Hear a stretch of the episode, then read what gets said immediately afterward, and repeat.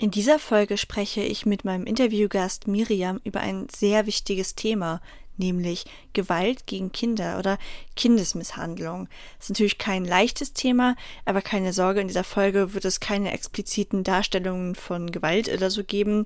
Sie erzählt nicht ausgiebig davon, was ihr in ihrem Leben passiert ist, sondern es geht vielmehr darum, wie man erkennen kann, ob ein Kind vielleicht dir eine Hilfe gebrauchen könnte und wie man dann am besten vorgeht. Denn das ist ein Thema, bei dem sehr viel Unsicherheit mitschwingt, weil man ja auch nicht irgendwie durch eigenmächtiges Handeln dazu führen möchte, dass es einem Kind im Nachhinein noch schlechter geht als vorher. Und viele fühlen sich sehr hilflos. Deswegen fand ich es sehr wichtig, das in diesem Podcast mal aufzunehmen. Hallo und herzlich willkommen zu meinem Podcast Du bist wunderbar. Mein Name ist Ilka Brühl und ich habe mich lange Zeit anders gefühlt, weil ich mit einer Gesichtsspalte geboren wurde. Heute sehe ich das aber überhaupt nicht mehr als Manko, sondern freue mich einfach über die Vielfalt der Gesellschaft. Vorurteile und Ablehnung resultieren meist aus Unwissen, weshalb ich in diesem Podcast ganz verschiedene Menschen mit ihren individuellen Herausforderungen und Träumen vorstelle. Außerdem berichte ich von meinen eigenen Erfahrungen, Zweifeln und Erfolgen. Ich möchte dir einerseits Mut machen, an dich und deine Träume zu glauben und dich andererseits beruhigen, wenn es mal nicht so rund läuft. Denn auch das ist völlig normal. Aber jetzt erstmal viel Spaß mit der Folge und vergiss nie, du bist wunderbar, genauso wie du bist. Hallo Team Wunderbar. Ich habe in dieser Interviewfolge die liebe Miriam zu Gast. Miriam, stell dich doch mal selber vor. Hallo Ilka, ich bin die Miriam, ich bin 24 Jahre alt. Ähm, ich bin ja mit einer körperlichen Behinderung auf die Welt gekommen. Ich habe einen frühkindlichen Hirnschaden und ja, der wirkt sich halt vor allem auf ja, meinen Bewegungsapparat aus und bin ja, aber so jetzt so weit auf dem Weg, dass ich mich so selbst akzeptiere, wie ich bin und einfach ja glücklich mit mir selbst. Das finde ich total schön. Ich folge dir ja auch schon lange auf Instagram und ich finde bei dir immer so toll zu sehen, dass du so authentisch von deinem Leben berichtest. Also sowohl von den guten Zeiten, aber auch von den schlechten oder den weniger guten. Und das mag ich total gerne. So handhabe ich das ja auch, dass man niemandem was vorgaukelt. Man zeigt halt auch, was für ja, Schwierigkeiten vielleicht auch damit einhergehen oder so.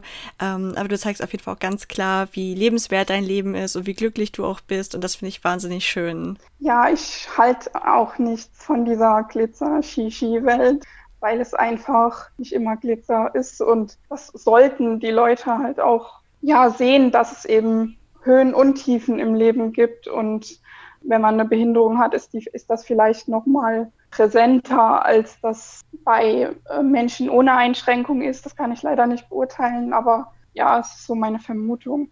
Hm, ja, könnte ich mir auch gut vorstellen.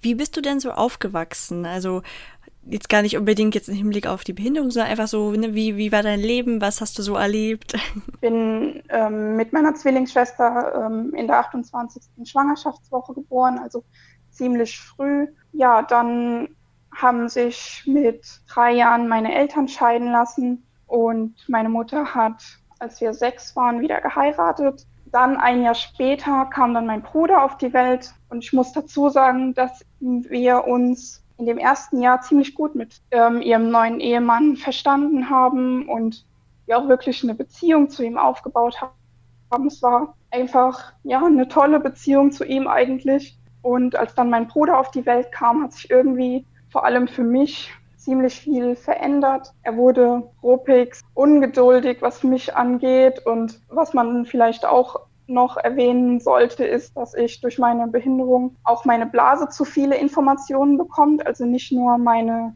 meine Muskeln, sondern eben auch ja, so quasi alle Organe im Körper, auch die Augen zum Beispiel. Und dadurch habe ich halt eine Dranginkontinenz, so nennt man das, kann den Harndrang halt nicht so wirklich kontrollieren. Und ähm, früher war es halt so, dass ich viel ins Bett gemacht habe, also vor allem nachts und auch tagsüber habe ich es nicht immer auf Toilette geschafft, weil einfach der Harndrang viel zu plötzlich kam, als dass ich den Weg zur Toilette geschafft hätte. Und ja, das hat er nicht so wirklich verstanden, glaube ich. Also er hat mich zum Beispiel nachts einfach ja, aus dem Bett gezogen, ähm, angebrüllt, mich unter die eiskalte Dusche gestellt. Also ich musste mich dann ausziehen und hat mich dann angebrüllt, ja, vielleicht lernst du es ja dann. Und meine Mutter hat halt einfach nur zugeguckt. Er wurde halt auch gewalttätig. Ja, also meine Kindheit war nicht sehr schön, zumal ich auch in der Schule ziemlich gemobbt wurde und ich sowohl in der Schule keinen Zufluchtsort von zu Hause hatte und zu Hause eben auch keinen Zufluchtsort in der Schule und war halt ja eine ziemlich anstrengende Zeit. Mit 18 bin ich dann ausgezogen zu meinen Großeltern wirklich in einer Nacht- und Nebelaktion. Ich habe mein, meiner Familie Briefe geschrieben, habe meine Sachen gepackt und bin mit meinem Auto zu meinen Großeltern gefahren. Und danach bin ich erstmal in so ein richtiges Loch gefallen, was, was das Psychische angeht. Da musste ich mir auch wirklich ähm, Hilfe holen und war eine sehr, sehr schwierige Zeit. Und als ich meinen jetzigen Partner kennengelernt habe, ist eigentlich sehr vieles bergauf gegangen. Und irgendwann bin ich dann ähm, 400 Kilometer weit weg von meiner Familie nach Sachsen gezogen. Und seitdem geht mein Leben eigentlich stetig bergauf und ich bin glücklich, so wie es gerade ist. Das freut mich total. Ich finde auch immer sehr schön, wenn du über deinen Partner sprichst auf Instagram, da merkt man immer, dass ihr sehr, sehr verbunden seid und dass er dich total unterstützt und total viel gibt. Also es wirkt wie eine richtige Bereicherung für dein Leben. Das freut mich total. Also er hat ja auch ein Handicap und wir ergänzen uns ziemlich gut. Das, was ich mit den Beinen nicht kann, übernimmt er und ich übernehme halt das, was er mit den Armen nicht kann. Also ich muss natürlich dazu sagen, ihm fehlt der linke Unterarm. Ich sage immer, dass er mir wirklich das Leben gerettet hat. Also es hört sich jetzt so plump an und auch kaum zu glauben, aber für mich ist Christian von Gott geschickt. Hm. Zum Glück gibt es ihn an der Seite. Wie war das denn, als du dann bei deinen Großeltern warst?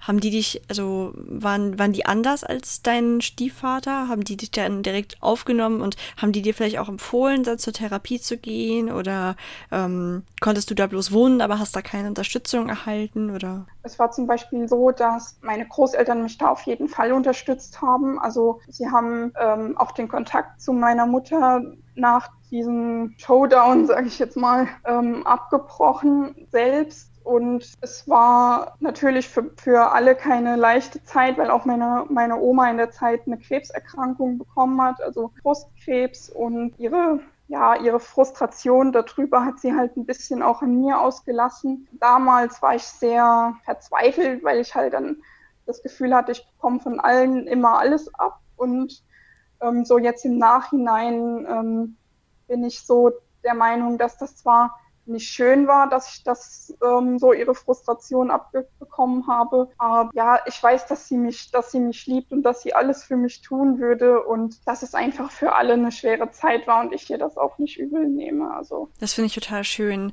Ich glaube, es ist manchmal im Leben so, dass man selbst gerade einfach so eine schwierige Zeit durchmacht, dass man sich nicht so verhält, wie man sich eigentlich verhalten möchte. Ja. Und das ist natürlich schade, wenn das passiert. Und es wäre natürlich ideal, wenn das nicht passiert.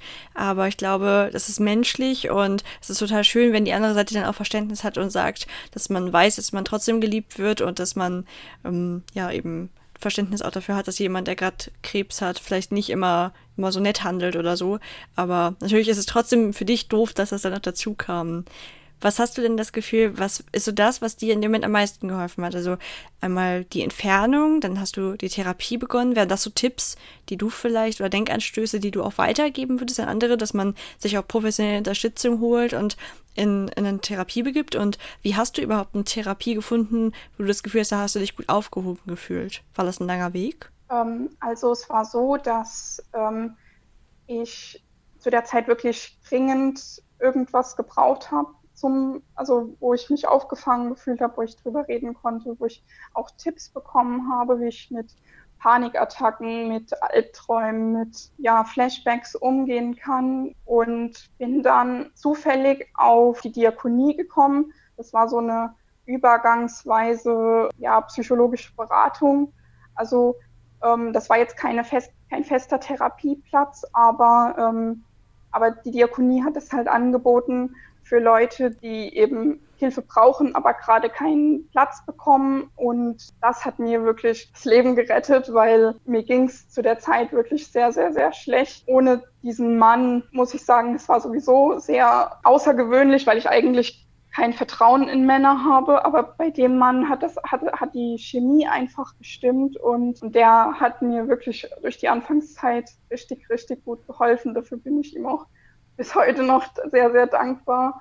Und wir haben auch bis heute noch Kontakt, obwohl ich bei ihm überhaupt nicht mehr in Therapie bin. Als ich dann in, nach Sachsen gezogen bin, habe ich dann eben die Therapie angefangen und ich würde auch jedem raten, der sowas durchgemacht hat, früher oder später eine Therapie anzufangen, weil ich kann aus eigener Erfahrung sagen, dass es einen irgendwann einholt. Wenn man so eine Therapie macht, bekommt man halt, wie du auch gesagt hast, nochmal ganz andere Tipps an die Hand und Sachen, auf die man vielleicht selbst gar nicht kommt. Man kann in einem ganz anderen Rahmen darüber reden. Also ich selbst war auch mal, ich glaube, ungefähr ein Jahr lang in Therapie in der Grundschule, weil ich ähm, danach zwei Verlusten von Menschen, die mir nahe standen, halt ganz massive Albträume hatte und so. Und das ist natürlich noch nicht, also es war jetzt noch nicht hochdramatisch oder so, aber selbst da habe ich schon gemerkt, dass es total geholfen hat, in Therapie zu gehen. Und meine Mutter hat natürlich auch immer probiert, mit mir darüber zu reden, aber jemand, der sich da professionell auskennt, der fragt ganz anders nach, der hat ganz andere Methoden und das ist wirklich ähm, überhaupt nichts, wofür man sich schämen muss und ich habe nur positive Erfahrungen damit gemacht. Ja, ich auch. Also zum Beispiel, ja, wie gesagt, schon früher immer ganz viel Albträume gehabt und sehr extreme Albträume. Also ich bin da wirklich weinend und schweißgebadet ähm, aufgewacht und ähm, und er hat mir dann geraten, dass ich einfach eine Puppe nehmen soll und, ähm, und sie und ihr halt einen Namen geben soll, mit dem ich das ähm, verbinde. Schlussendlich habe ich sie dann Luna genannt, weil ich früher immer ähm, ja, aufgewacht oder nicht ins Bett gegangen bin, ähm, um möglichst spät nochmal auf Toilette gehen zu können, dass eben genau dieser Extremfall nicht passiert. Und da, deswegen habe ich sie eben Luna, also Mond, getauft, weil ich mir dann ähm, immer den Mond angeguckt habe. Diese Puppe sollte ich halt, ähm, wenn ich wieder diese Albträume habe, soll ich sie ähm, in den Namen nehmen und ihr genau das sagen, was ich mir von meiner Mutter ähm, zu, der, zu der Zeit gewünscht hätte. Und so befremdlich und so ähm, skurril, wie sich das anhört, ähm, es hat mich beruhigt, es hat mir geholfen. Ich konnte danach wieder einschlafen. Und ähm, was mir auch ganz, ganz viel geholfen hat, war ähm, Musik. Also ohne Musik hätte ich ähm, ja das alles, glaube ich, nicht so gut überstanden. Ich habe dann einfach ja Kopfhörer rein, Musik an und Welt aus sozusagen. Und ja, das war das, was mir am meisten geholfen hat in der Zeit. Hm. Ja, das mit der Musik kann ich auch nachempfinden. Ich höre auch ganz viel Musik und Musik berührt mich auch auf eine ganz magische Weise. Und das mit der Puppe, ja, vieles klingt, glaube ich, skurril, was man so als Übungen macht, aber solange es hilft, das ist doch die Hauptsache. Und ich kann mir das ganz gut vorstellen. Wenn du, wenn du jetzt jemandem gegenüberstehen würdest, der quasi da ist, wo, wo du damals warst. Also auch noch nicht mit 18, wo du gesagt hast, ich gehe jetzt von der Familie weg, weil bis dahin war ja schon eine ganze Entwicklung in dir geschehen, damit du überhaupt erstmal so weit kommst, sondern vielleicht so dein zehnjähriges Ich oder so. Hast du da mal drüber nachgedacht, ja, was man anders machen könnte? Könnte man sich irgendwie Hilfe von außen suchen, wenn man das Problem hat, dass da jemand halt im, im eigenen Umfeld so gewalttätig ist oder so? Also war ja so, dass meine, meine Mutter und mein Vater hatten sich erscheiden lassen, also gab es auf der anderen Seite auch meinen Vater. Das Problem Problem war halt auch, dass die Scheidung sehr schmutzig war. Ähm, es wurde ganz, ganz viel auf dem Rücken von uns Kindern ausgetragen und ähm, wir wurden von, von meiner Mutter negativ beeinflusst, was meinen Vater angeht. Es ist mir aber auch erst im Nachhinein alles bewusst geworden, was da so viel falsch gelaufen ist. Und ich hatte mit meinem Vater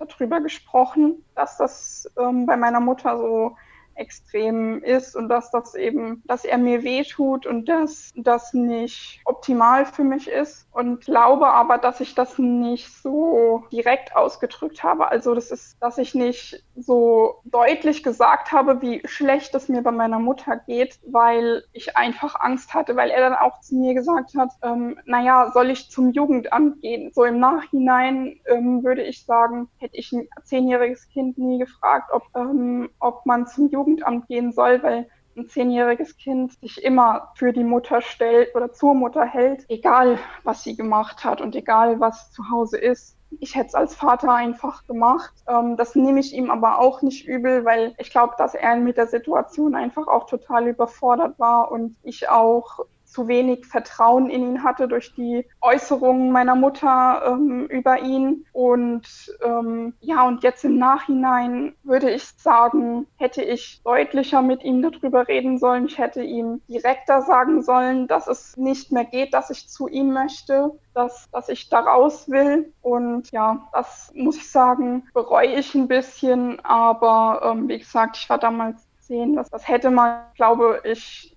nicht so von mir erwarten dürfen können, wie auch immer. Und ähm, deswegen habe ich damit auch meinen Frieden geschlossen. Ja, auf jeden Fall. Das ist auch super wichtig. Ich kenne das total. Ich bin auch eine Weltmeisterin darin, mich für Dinge aus meiner Vergangenheit zu grämen, die ich gemacht habe. Und dann muss ich mir auch immer wieder sagen, so, du warst ein Kind, ähm, du konntest es nicht unbedingt besser wissen. Und es bringt ja auch sich überhaupt nichts, selbst wenn ich kein Kind gewesen wäre oder du auch nicht. Es bringt ja nichts, jetzt in der Vergangenheit zu graben und zu gucken, was hätte man anders machen können. Das ändert nichts mehr. Also es ist okay, hin und wieder mal drüber nachzudenken. Aber es ist auch sehr wichtig, einfach zu gucken, was kann ich denn jetzt ändern oder der Zukunft, was kann ich jetzt machen und nicht in der Vergangenheit zu leben. Deswegen ist es, glaube ich, auch sehr gut, dass du selbst gesagt hast, du warst halt ein Kind und wusstest es auch nicht besser. Also es, es, gab zum Beispiel auch mal die Situation, dass ich kurz davor stand, zu meinem Vater zu ziehen. Und meine Mutter ist nach allen Regeln der Kunst ausgerastet. Also wirklich, die hat mich mit Schimpfwörtern betituliert, die ich hier nicht in den Mund nehmen möchte. Und es war unglaublich schlimm. Es war sogar so schlimm, dass meine Großeltern kamen und mich für ein paar Tage ähm, aus dem Haus rausgeholt haben, weil wir auch, glaube ich, alle Angst hatten und nicht wussten, was sie mit mir macht, wenn, ähm, wenn ich dort bleiben würde. Und ähm, ja, warum auch immer war dann das Thema zu ihnen ziehen ähm, total erledigt. Also ja, Wahrscheinlich, weil wir alle irgendwie Angst hatten vor den, vor den Konsequenzen. Ich weiß es nicht. Auf jeden Fall hatte sich das Thema zu ihm ziehen dann erledigt. Und ähm, ja, nach, dem, nach der Situation war es, was das Kontrollieren angeht, ähm, noch viel schlimmer. Also sie hat dann angefangen, meine Tagebücher zu lesen und, und Handy kontrolliert. Es ging dann so weit, dass mein Vater mir ein zweites Handy gekauft hat, von dem meine Mutter nichts wusste, damit wir in Kontakt bleiben konnten. Das muss ich sagen, das würde ich damals auch anders machen. Gerade dann, wenn es so eskaliert, würde ich genau da weitergehen. Aber das hätte dann auch von meinem Vater her besser laufen können. Also er hätte auch mehr die Initiative ergreifen müssen und sagen müssen, genau nach diesem ähm, Höhepunkt der Eskalation hätte er sagen müssen, und jetzt erst recht, weißt du, und ähm, das ist damals einfach nicht passiert sehe ich auf jeden Fall auch so, dass wenn das schon so weit ist, dass sie dann irgendwie dein Handy kontrolliert und ihr ein zweites Handy haben müsst, das klingt ja alles andere als gesund und da würde man jetzt von außen auch sagen, ja, das ist doch erst recht ein Grund, dass du zu deinem Vater kommst, aber natürlich in der Situation ist das alles sehr schwierig und Menschen handeln auch nicht immer so, wie es richtig ist. Deswegen kann ich verstehen, dass es trotzdem so gekommen ist, wie es jetzt war. Wenn du jetzt von außen merken würdest, dass wo was nicht stimmt, wie würdest du dich verhalten? Also jetzt haben wir quasi gesagt, was hättest du eventuell anders machen können, wobei das als Kind natürlich wahnsinnig schwierig ist. Aber was ist denn, wenn jetzt zum Beispiel ein Hörer oder eine Hörerin den Verdacht hat, dass irgendwo genau das passiert? Wie würdest du, was würdest du empfehlen? Ich würde empfehlen, dass man mit dem betroffenen Opfer versucht zu reden. Also erstmal mit dem Opfer reden, Vertrauen aufbauen, vor allem mit dem Opfer, weil, darum, weil um diese Person geht primär und, und sie hat den Schutz verdient. Deshalb würde ich raten, erstmal Kontakt mit dem eventuellen Opfer aufzubauen, zu reden, ähm, auch direkt Fragen zu stellen, ähm, nicht scheuen, ähm, irgendwas auszusprechen und auch wirklich sensibel darauf zu achten, ob die Person die Wahrheit sagt, weil es kann sehr gut sein, dass ähm, Opfer das erst leugnen, weil ja, sie sich schämen oder sie, kein, sie die Konsequenzen eben fürchten. Und wie gesagt, der Kontaktaufbau zum Opfer finde ich sehr, erstmal sehr wichtig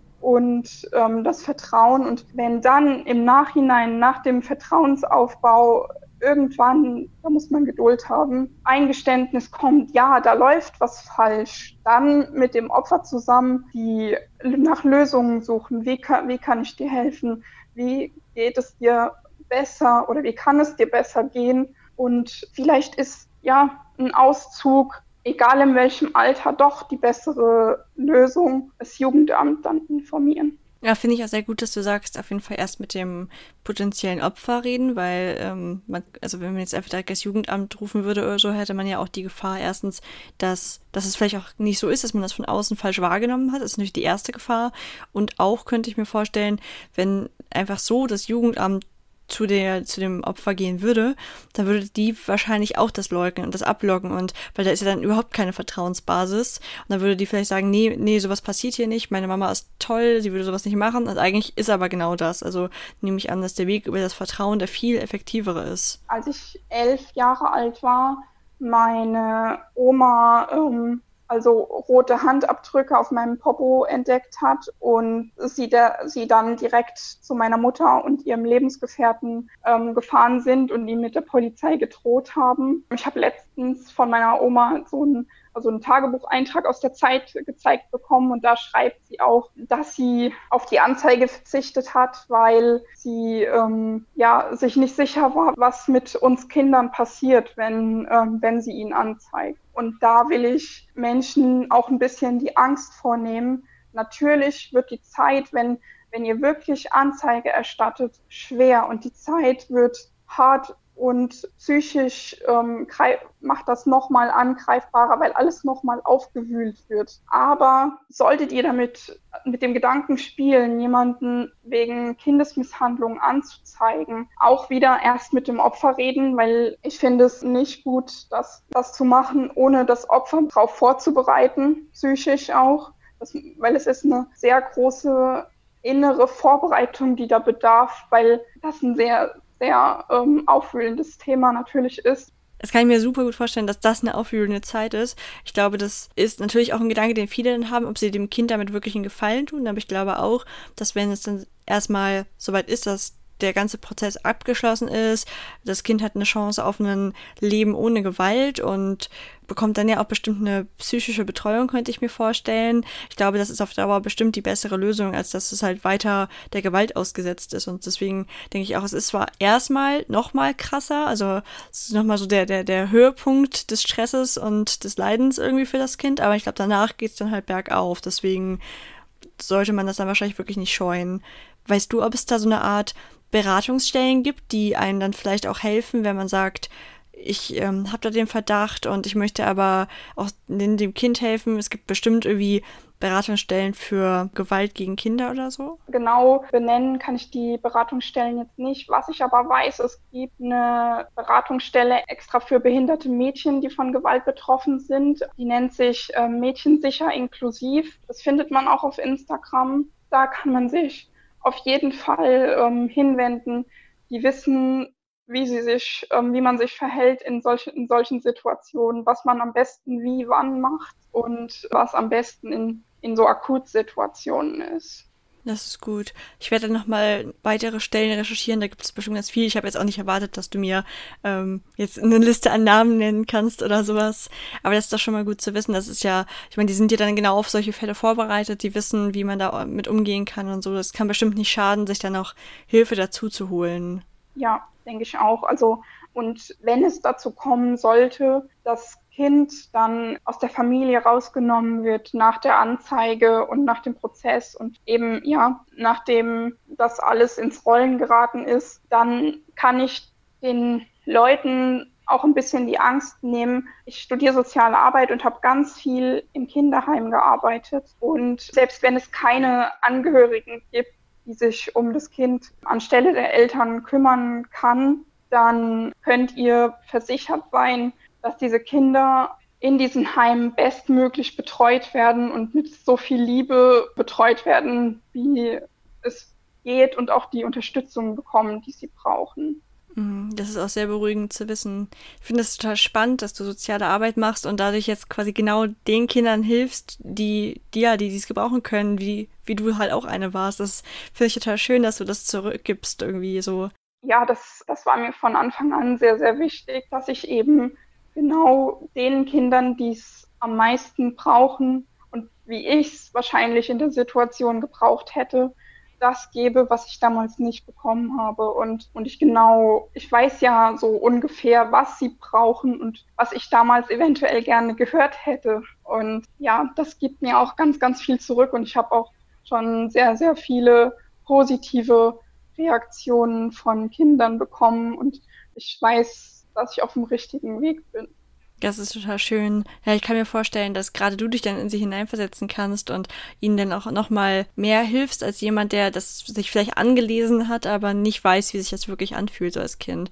Also bist du da echt die perfekte Person für die Kinder. Das ist richtig schön. Hast du vielleicht noch, also, ein, also um das Thema Gewalt so langsam abzuschließen, hast du da noch einen Tipp, wenn man, auf was für Anzeichen man bei Kindern achten kann, wenn man nicht weiß, ob sie äh, Opfer von Gewalt sind? Also natürlich erstmal die offensichtlichen, also die, die körperlichen Spuren. Ähm, das ist, denke ich mal, das erste Indiz. Wie gesagt, die, die blauen Flecken oder die Handabdrücke auf dem Körper, das sind vor allem die offensichtlichen Zeichen. Aber auch wenn sich ein Kind zurückzieht, also auch man kennt ja das Kind, denke ich mal, schon länger und man weiß, wie es ist, ob es ein fröhliches Kind ist, ob es ein aufgewecktes Kind ist und Kind dann auf einmal sich zurückzieht, still wird, Angst hat, irgendwie seine Bedürfnisse und seine Grenzen zu kommunizieren, dann würde ich hellhörig werden und würde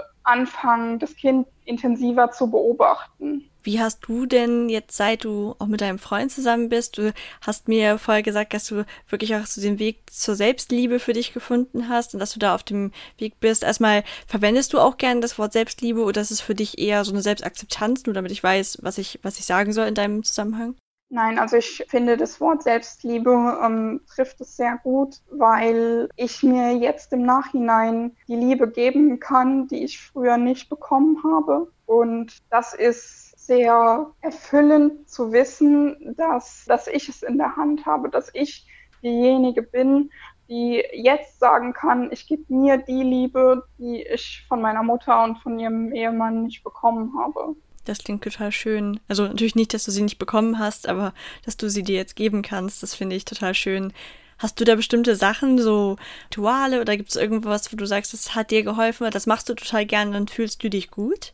Also ganz viel Meditation, sehr, sehr viel, also sehr standardmäßig, aber ich muss wirklich sagen, dass mir Meditation unglaublich viel geholfen hat, ähm, zu mir selbst zu finden und auch meinen Körper so zu akzeptieren, wie er eben ist, weil ich früher ja immer das, das vermittelt bekommen habe, ich bin nicht gut so, wie ich bin. Und, und Meditation war wirklich eines der besten Dinge, die mir, mir in meinem Leben passiert ist und die mir auch sehr, sehr viel zur Selbstliebe geholfen haben. Ich finde das auch gar nicht komisch, dass du sagst, also ich verstehe, warum du meinst, das ist die Standardantwort, aber sie ist es ja nur, weil es auch wirklich so effektiv ist. Also das sagt ja nicht jeder, weil es äh, keinen Grund dafür gibt oder so.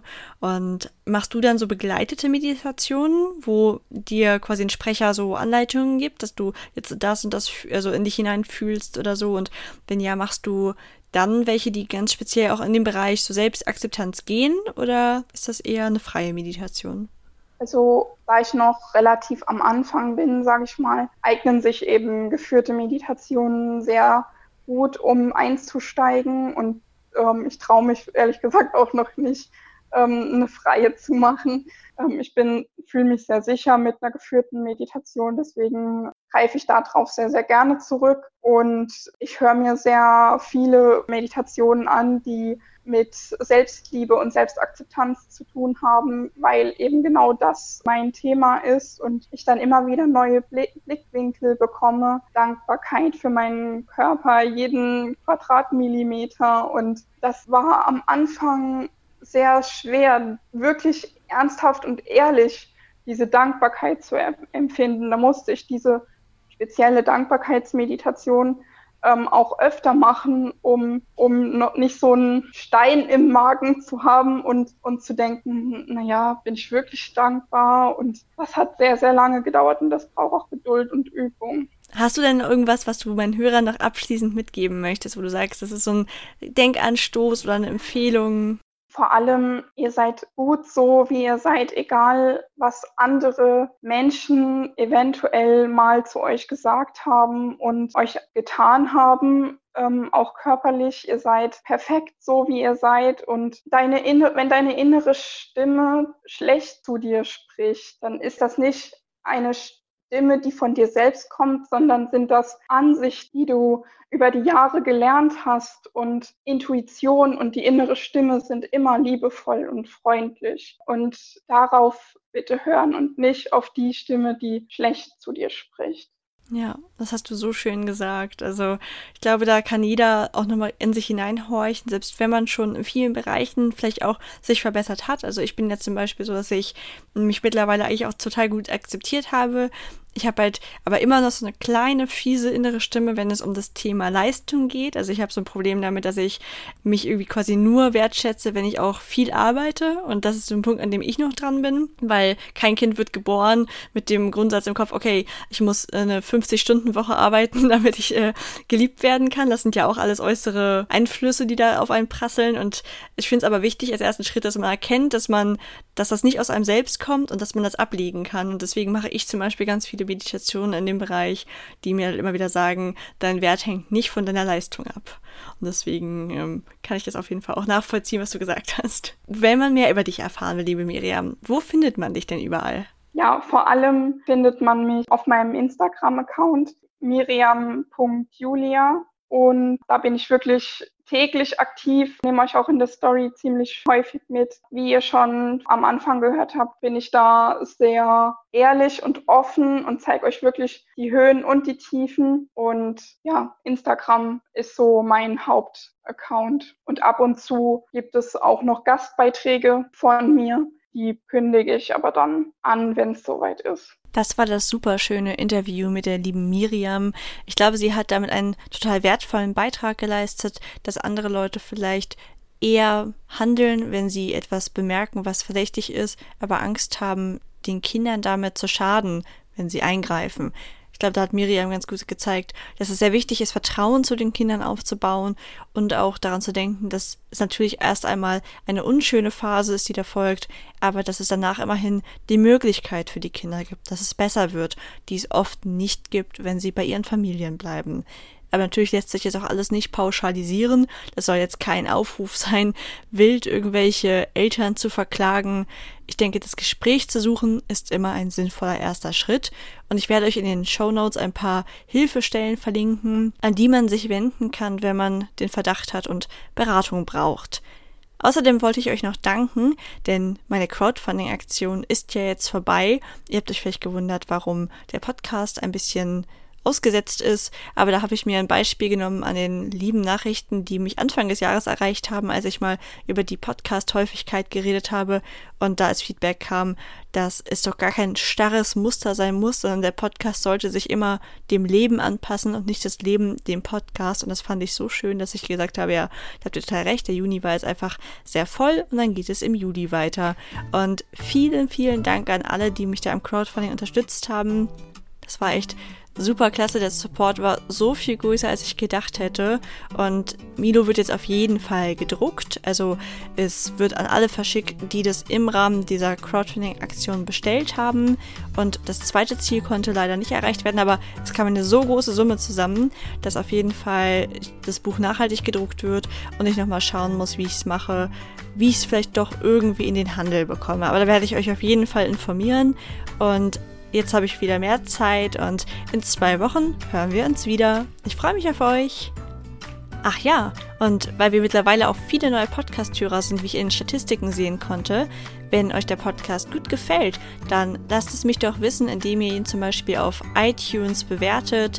Das würde mir sehr helfen und ich würde mich auch sehr freuen, wenn ihr ihn abonniert, um keine Folge zu verpassen.